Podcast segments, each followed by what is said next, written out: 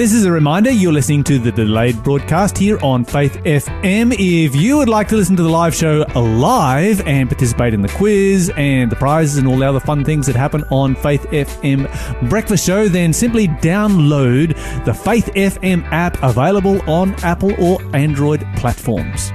Welcome back to the breakfast show. We have got the fourth clue for our quiz this morning. Yes. Okay, so here we go. God said, though Edom soared like this, creatures. Uh, sorry, I'll start again. God said that though Edom soared like this creature and made its nest among the stars, he would put it down. Ooh, God you- said that Edom soared like this creature and made its nest among the stars, he would put it down. Give us a call, 1 800 Faith FM, if you know the answer. That's 1 800 324 843. Over to you, Lyle.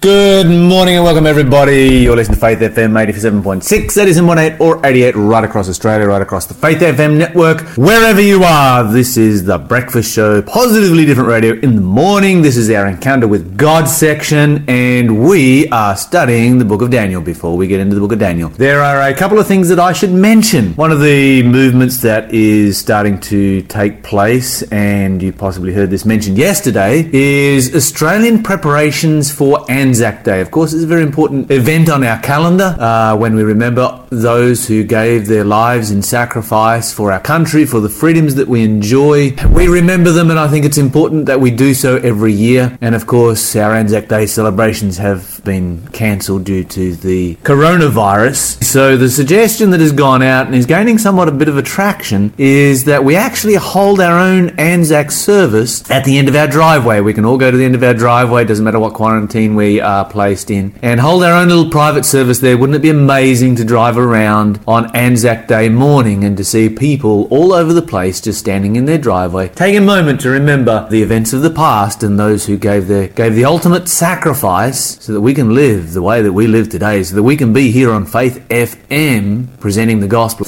I think this is something that's well well worth considering. It's definitely something that I will be planning to do, and it would be nice to see you know, a whole bunch of other people doing the same thing. Anyway, before we get into our Bible study, I also should remind you about the Faith FM app. Now, this is going to be particularly important because over the coming weeks, we are going to be broadcasting church services on the weekend, and so Faith FM may end up being your de facto church for some time. And so, if you can get the app, then you'll be able to listen to the take part in the church service wherever you are, whatever you're doing. You'll be able to do that in a way that will be you'll be able to interact with the Bible study, listen to the church service, all of these kinds of things. And we uh, hope to be able to provide that for you as the pandemic increases here in Australia and tougher restrictions come in about social gatherings. So there's just a couple of thoughts there. Make sure you get the Faith FM app. Just go to go to your app store, go to Faith FM Australia and get the app there and you can be part of the church service. Anyway, we need to get into our Bible study. We are in Daniel chapter 11, which has so much. It's so rich with history. If you don't like history, then you're going to like history by the time you get to the end of Daniel chapter 11 because it's just full of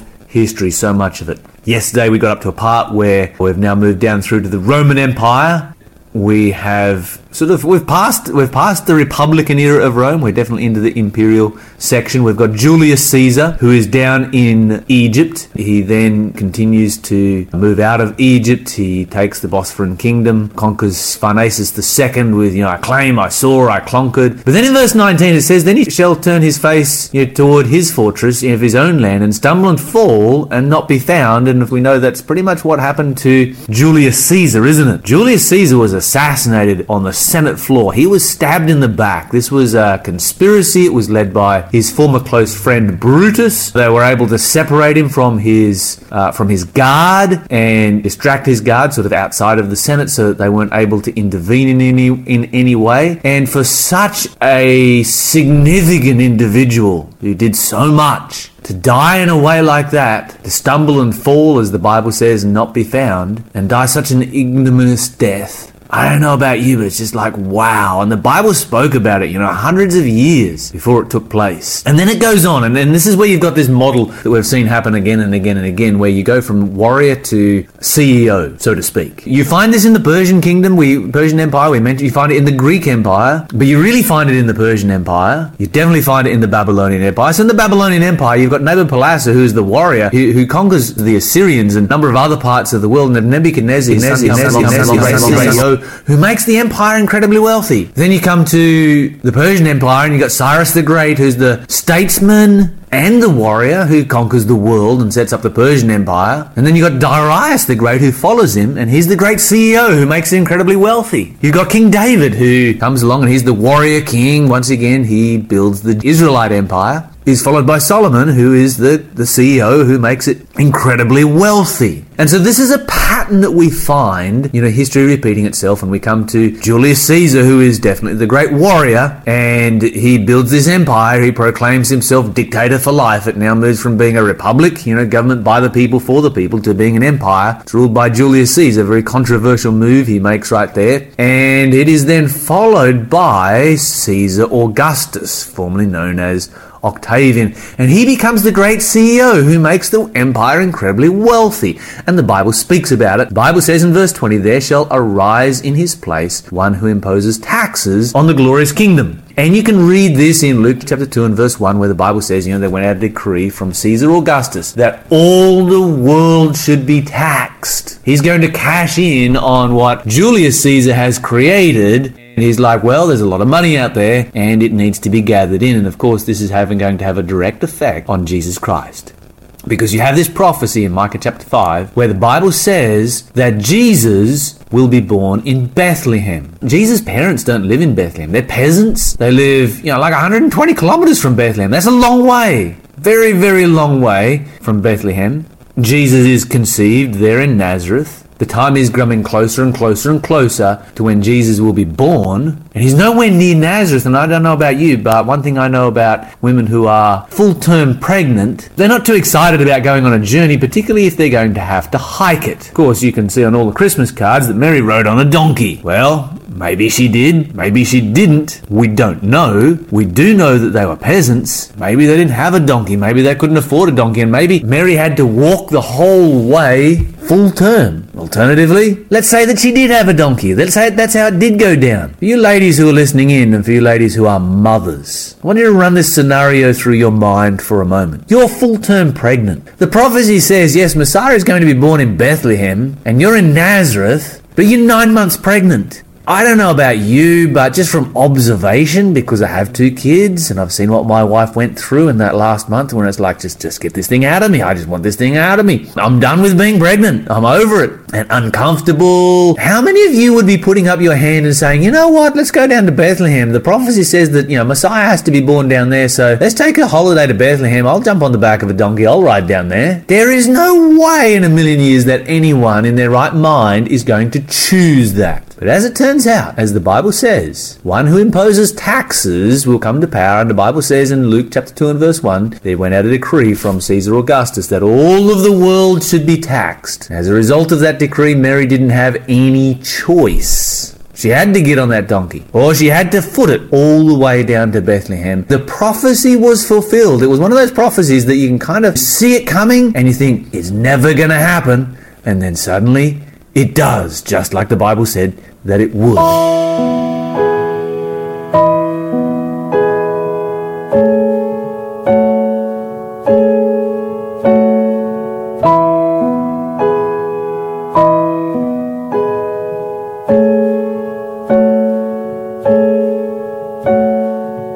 The world waits for a miracle. The heart longs for a little bit of hope. Oh, come. Oh, come, Emmanuel. A child prays for peace on earth, and she's calling out from a sea of hurt. Oh, come, oh, come, Emmanuel. And can you me the age.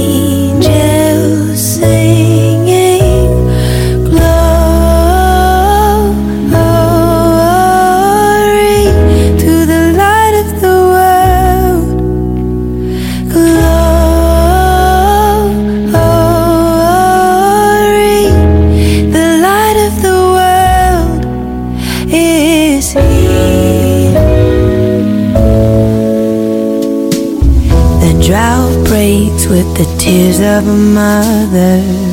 The baby's cry is the sound of love. Come down, come down, Emmanuel. Oh, he is the song for the suffering. He is Messiah, the Prince of Peace has come. He has come, Emmanuel.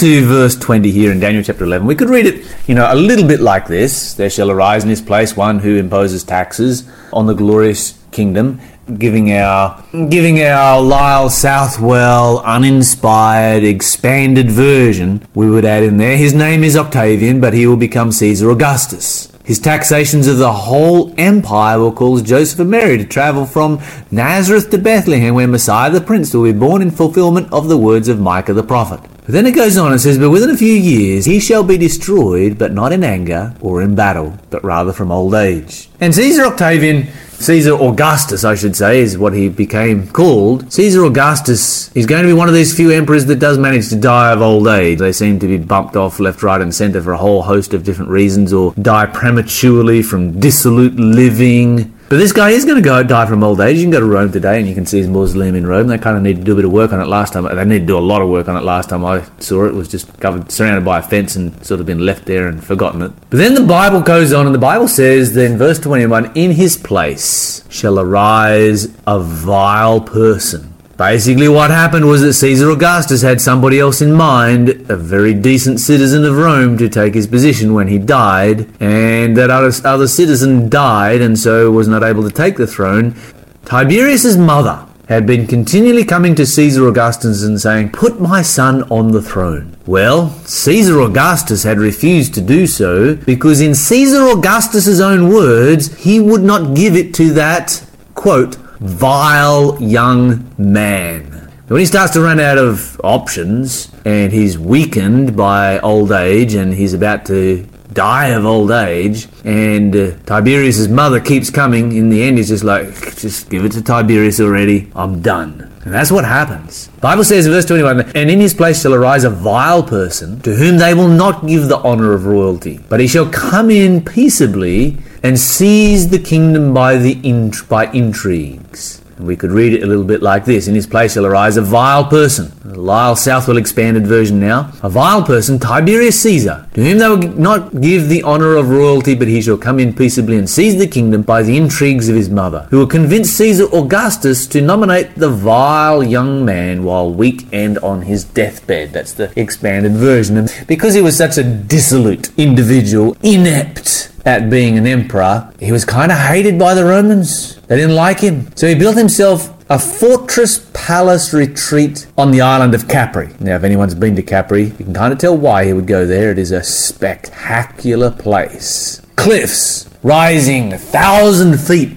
out of the ocean many parts of the island. In fact, if you go up to Tiberius's residence that he built there, there's a bit of a spot, it's a lookout, and there is a sheer drop from the very top straight into the water at the bottom. And as the story goes, this is the place where Tiberius Caesar would have, you know, young virgins brought out from the mainland and he would have his way with them. And then, having had his way with them, toss them off the edge of the cliff. They've been used, they've been abused, we don't need them anymore, they're gone. It's also the place where, if you were an enemy of Tiberius Caesar and he managed to lure you under some false pretense to his mountain retreat there on the island of Capri, this is where you would end your life as well. And so it really does give you a picture of this individual, this vile, vile individual that the Bible says here in verse 21, who would take the empire by intrigue, by the intrigues of his mother. The Bible goes on in verse 22 with the force of a flood. Shall he be swept away uh, from the we'll, we'll see how the empire will be swept away and be broke? and we could read it the, the expanded version might sound a little bit like this. With the force of a flood shall the empire be swept away from before tiberius and he shall be broken being assassinated in his own bed. And also the prince of the covenant jesus christ will be put to death by crucifixion during his reign. So jesus was born under the reign of caesar augustus but jesus was executed. He gave his life for you and i under the reign of tiberius Tiberius Caesar. And so this is these are the events that are taking place here. And of course, uh, Tiberius was eventually assassinated. He was suffocated in his own bed with pillows. What a way to go out! Caesar Augustus was one of these guys who was rather fortunate to die from old age. A bunch of these other guys died in really horrible ways, and this guy was, you know, suffocated in his own bed by his servants and so forth. It was like, you know what, we're done with this guy. We need to be rid of him, and that was it. He was gone. Okay, so basically, what we did, what we did when we moved on to Rome is that we did a big skip forward in time. So we were talking about Greece, we were talking about the uh, Antiochus the Great, and we mentioned the Roman Republic coming to power. And what Gabriel does is that when he mentions something, he will often like, okay, now since we mentioned that, let's skip ahead and talk about that for a while. He did that with the Persian. He talked about Xerxes the Great, who would rule over the, who would stir up the Greeks. And he's like, okay, so now since we mentioned the Greeks, let's let's talk about the Greeks. And he moves on and he just skips the next nine Persian rules and, and goes on and talks about the Greek. And that's how he came to the Romans. You know, he come to the Roman Republic when it first appears on the scene, when it first has any kind of influence. And Gabriel was like, okay, yep, we talked about Rome. Since we mentioned Rome, let's skip ahead and, and let's talk about some of the Roman emperors. Having done that, it's almost like he's gone, well, we missed some really important details. So let's go back and let's fill in some of those more important details before we,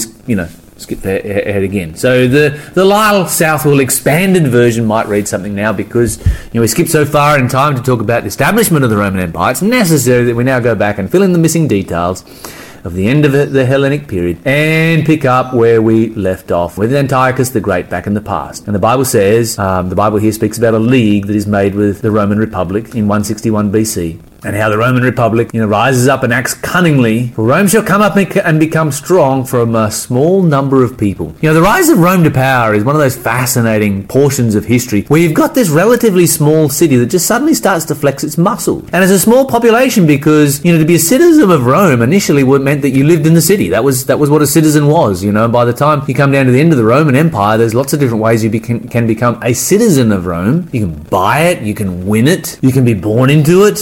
Citizenship is given all over the place, but you have this city of Rome, and within the city they speak Latin, and outside of their city they speak Italic. And it's just, it is small, it is insular, they, they kind of don't let anybody else in, but they're rising to power. Dramatically rising to power. It's exactly how the Bible speaks about it. They rise to power cunningly from a small number of people. It's like, where did these guys come from? And within no time, they're ruling the world. In verse 24, Rome shall enter peaceably by treaty and bequest, even into the richest places of the province, and do what his fathers have not done. When you look at how Rome came to power, it was one of these interesting situations where they be- suddenly became so powerful on the world stage that there were a lot of kings who sort of looked around and gone, you know what, it's just not worth our while fighting against this. If you can't fight it, let's join it. And they would join the empire by treaties, or they would leave the empire to Rome by bequest. This is how Egypt became involved in it. The Egyptians had a brother and son on the throne who were both children, and so they're like, well, we kind of need somebody to be a protector, so we will get the Romans because they live, you know, on the on the outskirts of the known world back then. It seemed They're certainly not going to be too much interest in Egypt, so we'll get these guys to come in and, and, and be protectors of our two pharaohs and to sort of adjudicate between them. And of course, that did not go well because yeah, Rome came down there and then's gone. You know what? We'll have Egypt as well. It's kind of how it all works. Do not boast over me, my enemy.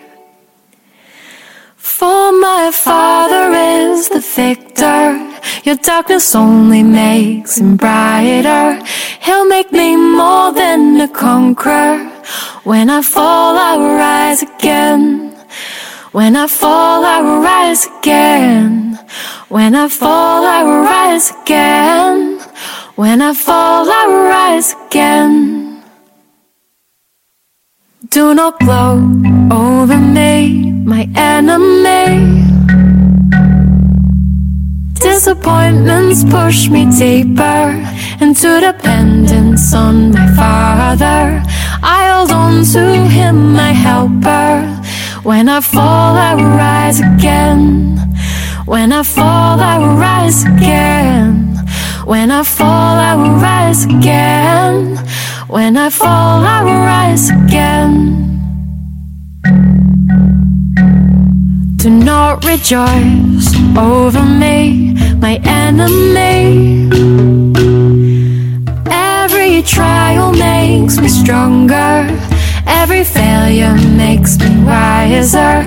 As he refines me in the fire. When I fall, I rise again.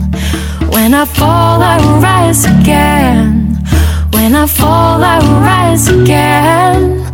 When I fall, I rise again. Oh,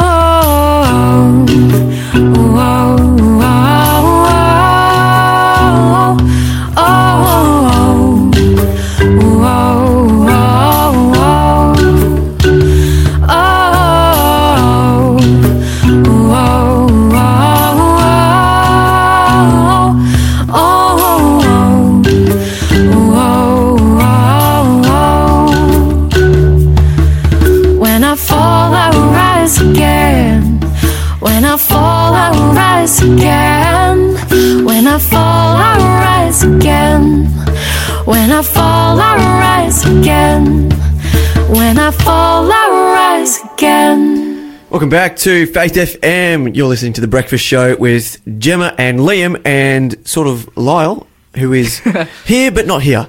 Our final quiz, our final clue for the quiz this morning is Isaiah said that youths grow weary and young men fall, but those who hope in the Lord will soar on wings like this bird. If you think you know the answer, give us a call at 1800 324 843. That's 1800 Faith FM, or send us a text on 0491 064 669. That is an excellent clue, and the prize up for grabs is a copy of Desire of Ages written by Ellen White. Fantastic book, all yours if you know the answer to today's quiz. Welcome back, everybody.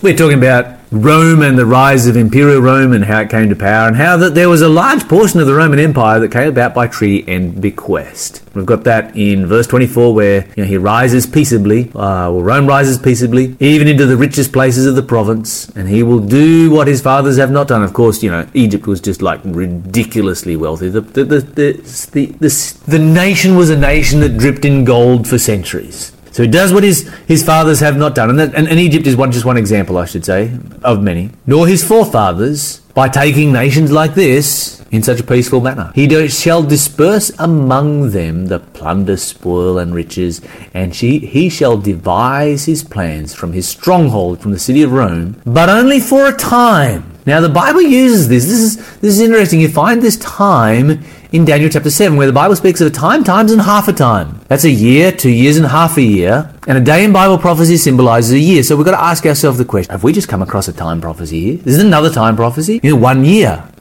In a biblical year, and you can find this in Genesis chapter 7 and 8, in a biblical year, you're going to find that a biblical year is made up of exactly 360 days. And so we could ask ourselves, do we have a period of 360 days that is brought to light here? Is this a period of 360 years? Because a day symbolizes a Bible, day symbolizes a year in Bible prophecy. Well, what's interesting is what we find in verse 25. Because when we go to verse 25, we're going to find some events that kind of give us a starting date for a possible time prophecy. Let's read on. Talks about the king of the north stirring up his power and his courage against the king of the south. And they meet with a great army, and the king of the south is destroyed. So we have to ask ourselves the question okay, well, did this ever happen? Was there ever a great battle between the king of the north and the king of the south in the Roman era? A great and decisive battle. And would that give us a starting date for our time prophecy of the previous verse? The Bible says he will devise his plans from the stronghold of Rome, but only for a time. There's kind of two ways of looking at it. You can go to the next verse and say,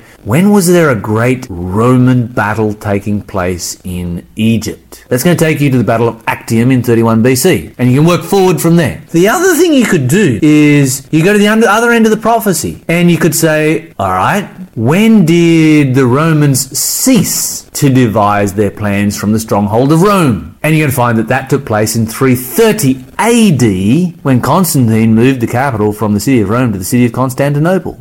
And you can work backwards from there. It's kind of got two ways of, of dealing with this. And if you work backwards from 330 AD, when Constantine moves the capital to Constantinople, you're going to come to the, the Battle of Actium, which is probably the greatest Roman battle that was ever fought in Egypt. So let's talk about this and let's see whether we find it in verse 25. The Bible says that he will stir up the king of the south and come with a great army, and the king of the south will stir up to battle, and a very great army, but he will not stand. Remember, great is less than very great, so we're going to have a bigger army in Egypt. The Bible says because they will devise plans against him. Okay, let's talk about the Battle of Actium and what took place at this particular time. You have a, a, a triumvirate that has formed, the second triumvirate between Octavian or Octavius, Caesar Augustus, Mark Antony, and Lepidus. Now, how does this actually work in an empire? How do you have an empire where three people are in charge? In fact, how do you have anything where three people are in charge?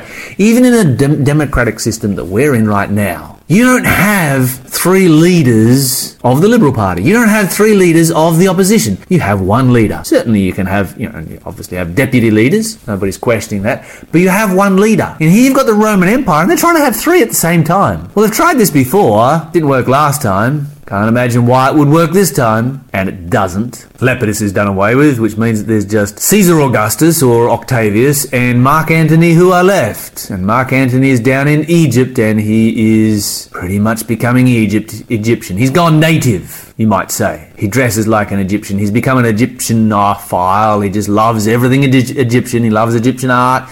He he particularly loves Cleopatra. He has fallen for Cleopatra. She has done this, you know, for pretty much the uh, um, you know the same kind of reasons that she has done in the past. She's the kind of person who's very beautiful, stunning to look at, and uses her feminine power to gain the power that she wants. And now she's got power over, you know, Mark Antony, and she's going to use it.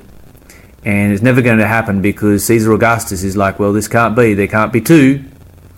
And so Caesar Augustus raises an army and a fleet to transport that army and a navy and marches on Egypt.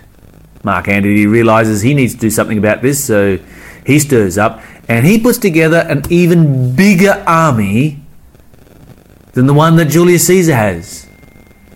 We're told that his navy outnumbered, Ju- not Julius Caesar, Caesar Augustus, outnumbers Caesar Augustus's navy by two to one. That's very significant. So he outnumbers him by two to one, and when they come to the Battle of Actium, you would expect that he would win, but it seems that Cleopatra, you know, she's just a young girl and she is on one of these ships and she's like going to sail into victory, and she sees that battle is actually not all glory, battle is mostly just all gore. And she can't handle it. And the ships of the Egyptian fleet are kind of manned by whoever they can scrounge together. And so true sailors are spread very thinly through the sheet, through the through the fleet. And so you can kind of see that you've got, you know, you've got veteran sailors with Caesar Augustus, you've got Phoenicians there who've lived their entire life on the ocean, and they know how to come to windward um, and get the weather gauge of the Egyptians. And they're just all over it. And even though they're outnumbered two to one, they just start to smash it. And Cleopatra sees what's happening. Mark Antony is in a position because of his superior numbers. You know, he can, he might, he might not have the weather gauge, but he can still win this. You know, it's not all just about the weather because you're dealing with oar power in these days. But she flees. She comes about, she flees, and 60 of her own personal fleet go with her. And at that particular point, Mark Antony loses his nerve and is like, oh no, my queen is running away. I'll go and protect her. So he comes about as well and runs.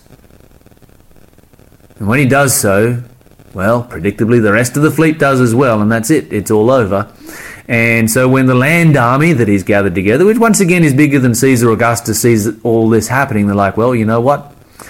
Um, we're just going to swap sides. We're going to go with the winner. And that's pretty much the end of Mark Antony. The Bible says in verse 26 yes, those who eat the portion of, I'm going to put in here, Mark Antony's delicacies shall destroy him. His army shall be swept away. How does this happen? Well, Cleopatra deserts him. His Egyptian army deserts him. Then his Libyan army goes over to Caesar. And finally, Cleopatra betrays him and he commits suicide. What a tragic end to somebody who could have done so, so much good because he had a position of power and authority. Every one of us is given a position of power and authority. And at some point, we're going to need to exercise that, even if it's only a tiny, tiny amount of power and authority. We need to exercise it to uh, to God's glory and to God's honor, and under His direction. The end.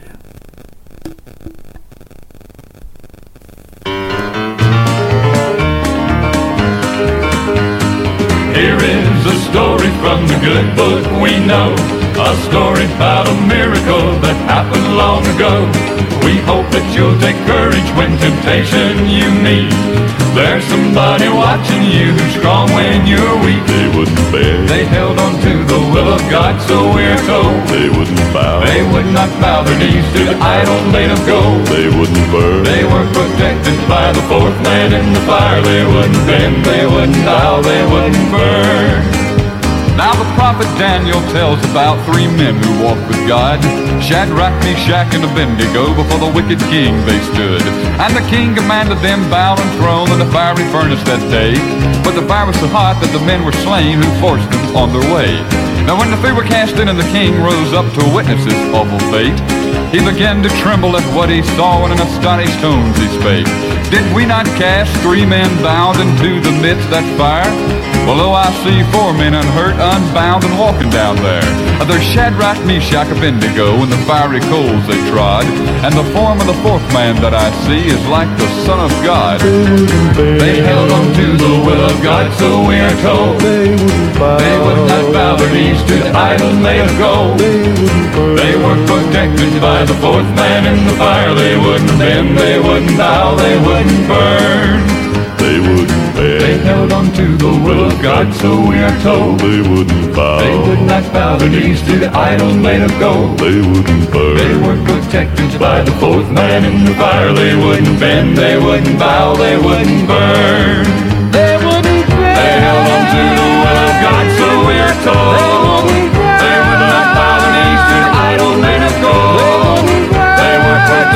By the fourth man in the fire, they wouldn't bend, they wouldn't bow, they wouldn't.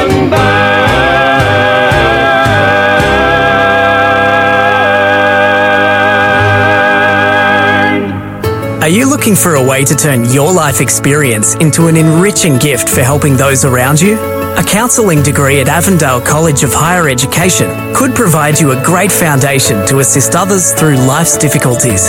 Study in a personalised environment alongside a fantastic support network and community on our Lake Macquarie campus. Apply to study counselling today at counselling.avondale.edu.au. It's higher education designed for life. Listening to Faith FM, positively different radio. Hello, greetings from your local Warragul Seventh day Adventist Church. My name is Tara. I am part of a prayer group that meets every Wednesday evening at 6.30 here at church. We would love to have you join us in discussions and prayer. We would love to have the privilege to pray for you and any other further prayer requests. We pray for the sick, the needy, and also our local community. The address again is 43 Mason Street, Warragul. That's every Wednesday, 6:30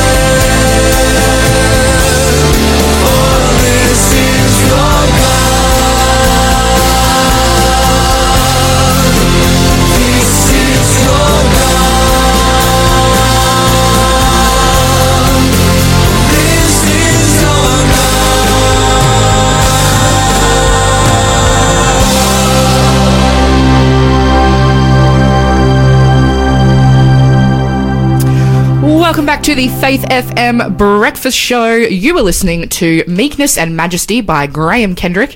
We're up to the awesome part of the show where we have the question of the day. But before we get to that, we're going to jump on for our last clue. Very last clue. What creature am I quiz? I am either eagle or eagles, crow or crows, or swan or swans. Hmm. If you think you know the answer, give us a call at 1 800 324 843 or send us a text on 0491 064 664. And we don't have a winner yet, so there is still a prize up for grabs, and you got some pretty good chances. I mean, you got 33% that one of those are going to be correct. So if you know what it is, make sure you give us a call.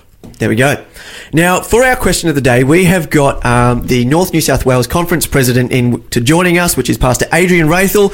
Welcome, Pastor Adrian. How are you? Good morning. It's great to be here. Yeah, doing fine. Thank you. Thank you very much. Now, we've asked you to come in here uh, this morning just to sort of help reassure our listeners to make sure that um, in this time of the coronavirus, the the church has, has made their stand, and I guess we just need reassuring, I suppose, making sure that everything's all good. So, um, Our question of the day for you to help us answer is what happens with church because of all the closes of everything else in the world with coronavirus? What happens with church? Yeah, um, good good question, and we're certainly living in interesting times. But uh, yeah, the decision was made earlier this week uh, to close or to recommend that local churches close across Australia. Um, but that doesn't mean that, that, that things aren't going to happen or that there aren't some uh, some worship um, opportunities available. We're encouraging people to meet in family units um, or small groups Mm. um, in homes. Um, get together with a few friends and so forth. Open the Word. Um, take advantage of uh, some of the resources that are out there. There's a whole range of resources. Uh, Disciple.org is a fantastic resource uh, website with a whole bunch of resources on it. Waymaker TV's got a great bunch of resources. And here's an opportunity actually for parents just to spend some time with their children Mm. and, and open the Word together and have some great family worship. Maybe a couple of families together and so forth. Yes, it is going to look different and it will be different, but um, here's an opportunity to do something um, a little special um, Mm. in small groups. Absolutely. Was there a lot of thought and process that went into kind of making this decision? I'm assuming there Oh, was a lot of prayer and Yeah. thought, and yeah, how easy was it to make this decision? Absolutely, yeah, Gemma. I mean, this is unprecedented. Um, Mm. this has never happened that I'm aware of in the history of, of the Adventist Church and and many churches. It's not just our denomination; Mm. other denominations are facing the same issue. And uh, interestingly enough, you know, our um, our leaders took the the decision earlier this week. The government's now come in and said, you know, no um, no gatherings indoor of more Yeah. than 100 people. So churches have to, sh- well, larger churches have to shut down. Um, so we have to think creatively. Mm. Um, we have to think about um, perhaps um, older people Yep. um, who can't uh, or who struggle to get to work to, to church or who really rely on just coming together. Yeah. Mm. Here's an opportunity to reach out to them, but not only uh, members and visitors, but also um, people in the community. You know, just to, just to uh, wander up and down the street, and and uh, if you've got elderly people in the area, you know, knock on their door, say hi. You know, how you doing? Have you got the things that you need? Um, Can is there something I can help you with? Whatever. Here's an opportunity to really interact with our local communities. Yeah, definitely. Um, as, I'm sure we're all aware, this is something that has you mentioned. This is something that's never happened before in the Adventist Church, and Yeah. it's it's things because something I know from my experience with learning new things, it doesn't always work well the first time. Um, so yeah, I think one thing we all need to be aware of is that it might not be perfect, but that's because it's never happened before. And Yeah. yeah. So It's- it's, a learning process, and, and I'm sure as you'll reassure everyone, it's we're getting there. Yeah, absolutely. It's and it's yeah, it, it will look very different. Yeah. Um, you know, even even people wanting uh, people asking, um, you know, how can I give my tithes and offerings? Yeah. You know, that's going to look different. There's obviously the e-giving website, but local churches may need to put some other measures in place where people there's a central location where people can drop off their their um, their offerings and so forth, and and get receipts and things like that. Very good. Just quickly, is you've already mentioned disciple.org as one uh, place where we can go to to get some ideas and suggestions of how to run our new home churches that we're all Yep. starting this weekend. Yep. Any other suggestions or resources of things out there that we can do? Yes, yeah. As I mentioned, Waymaker.tv is another great website where there's a whole range of, of material there for people who need it. We are putting together a list of churches who do live streaming, and there Mhm. will be churches running worship services with empty pews. Oh, fantastic. Um, and and uploading them. So we're putting a list of those together so that people can log on if they need to do that. So. Awesome. Thank you so much for joining us today. That's been super awesome. So, if you're at home and you don't know what you're doing this Saturday, this Sabbath, jump onto any of those resources and you can still do church no matter where you are. This is Candy and Daryl Cunnan with Quiet times.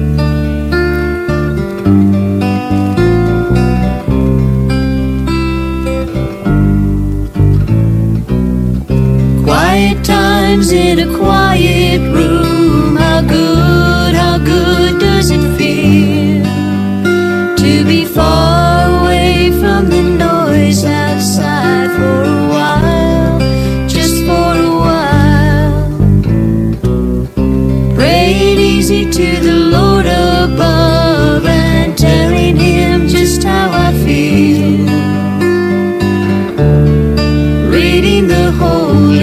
book like a child. Cause nowhere is easy to find nowadays. There's people going every day.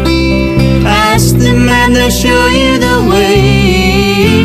You buy your ticket with pain and it's a one-way train. Just give me quiet times Just the Lord in my soul. A little touch of heaven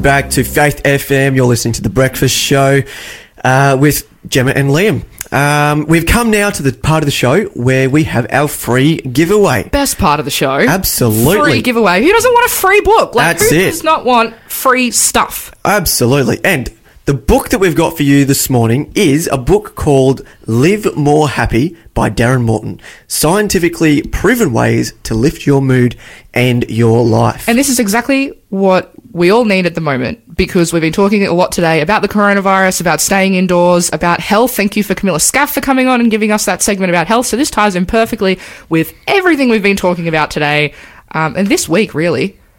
So Absolutely. this is a fantastic book. And all you need to do to get your hands on this book is give us a call. 1-800-324-843. That is 1-800-FAITH-FM. And we will send you this book. And while you're in isolation at home, you can read it and it'll be great. Absolutely. Now, Pastor Darren actually got to speak on Studio 10 about this uh, sometime last year. So it's a, it's a very well known book. Um, so as, get your hands on that as soon as you can. It's a very, very good book. And a quick reminder while we have time, our other prize is still up for grabs. Nobody has called in yet for our quiz. So if you know what the quiz is, out of all of the clues we've given, you can give us a call as well. The number's exactly the same. Send us a text 0491 064 669. And John Bradshaw will be coming up next after us. But until then, don't forget that you need to talk faith, Live faith, act faith. and you will go strong in Jesus Christ. Thanks for that. Be with you till we meet again. God be with you till we meet again. By his counsel's guide uphold you, with his sheep securely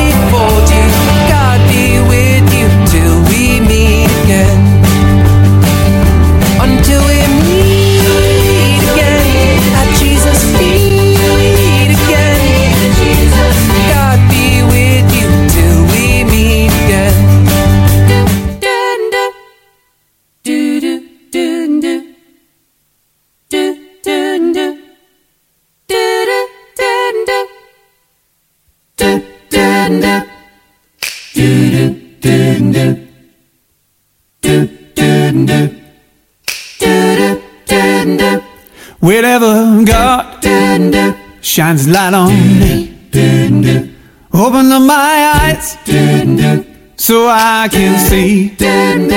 When I look up in the darkest night, then I know everything's gonna be alright. In deep confusion, in great despair. When I reach out for him, he is there. When I am lonely as I can be, then I know that God shines his light on me. La la la la la la la la la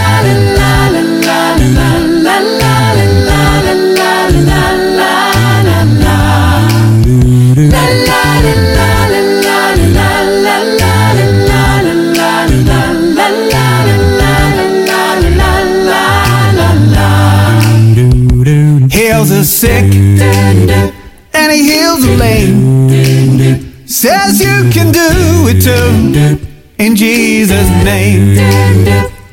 Yes, he'll lift you up and turn you around. And he'll put your feet back on higher ground. Reach out for him, he'll be there. Your troubles, you can share. Oh, you can use his higher power any day, at any hour. Heals the sick, and he heals the lame. Says you can do it too in Jesus' name.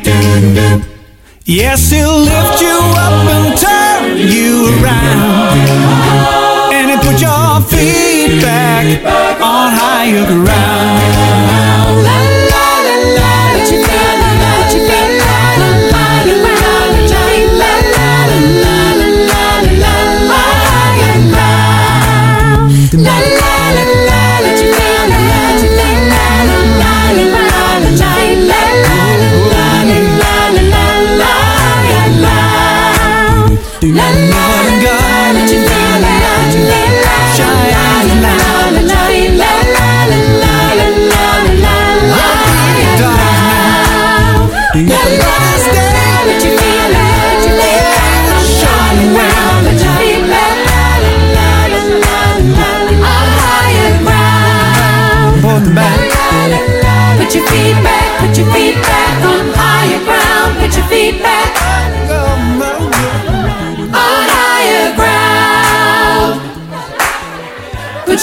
Back, put your feet back on higher ground. Put your feet back mm, on higher ground.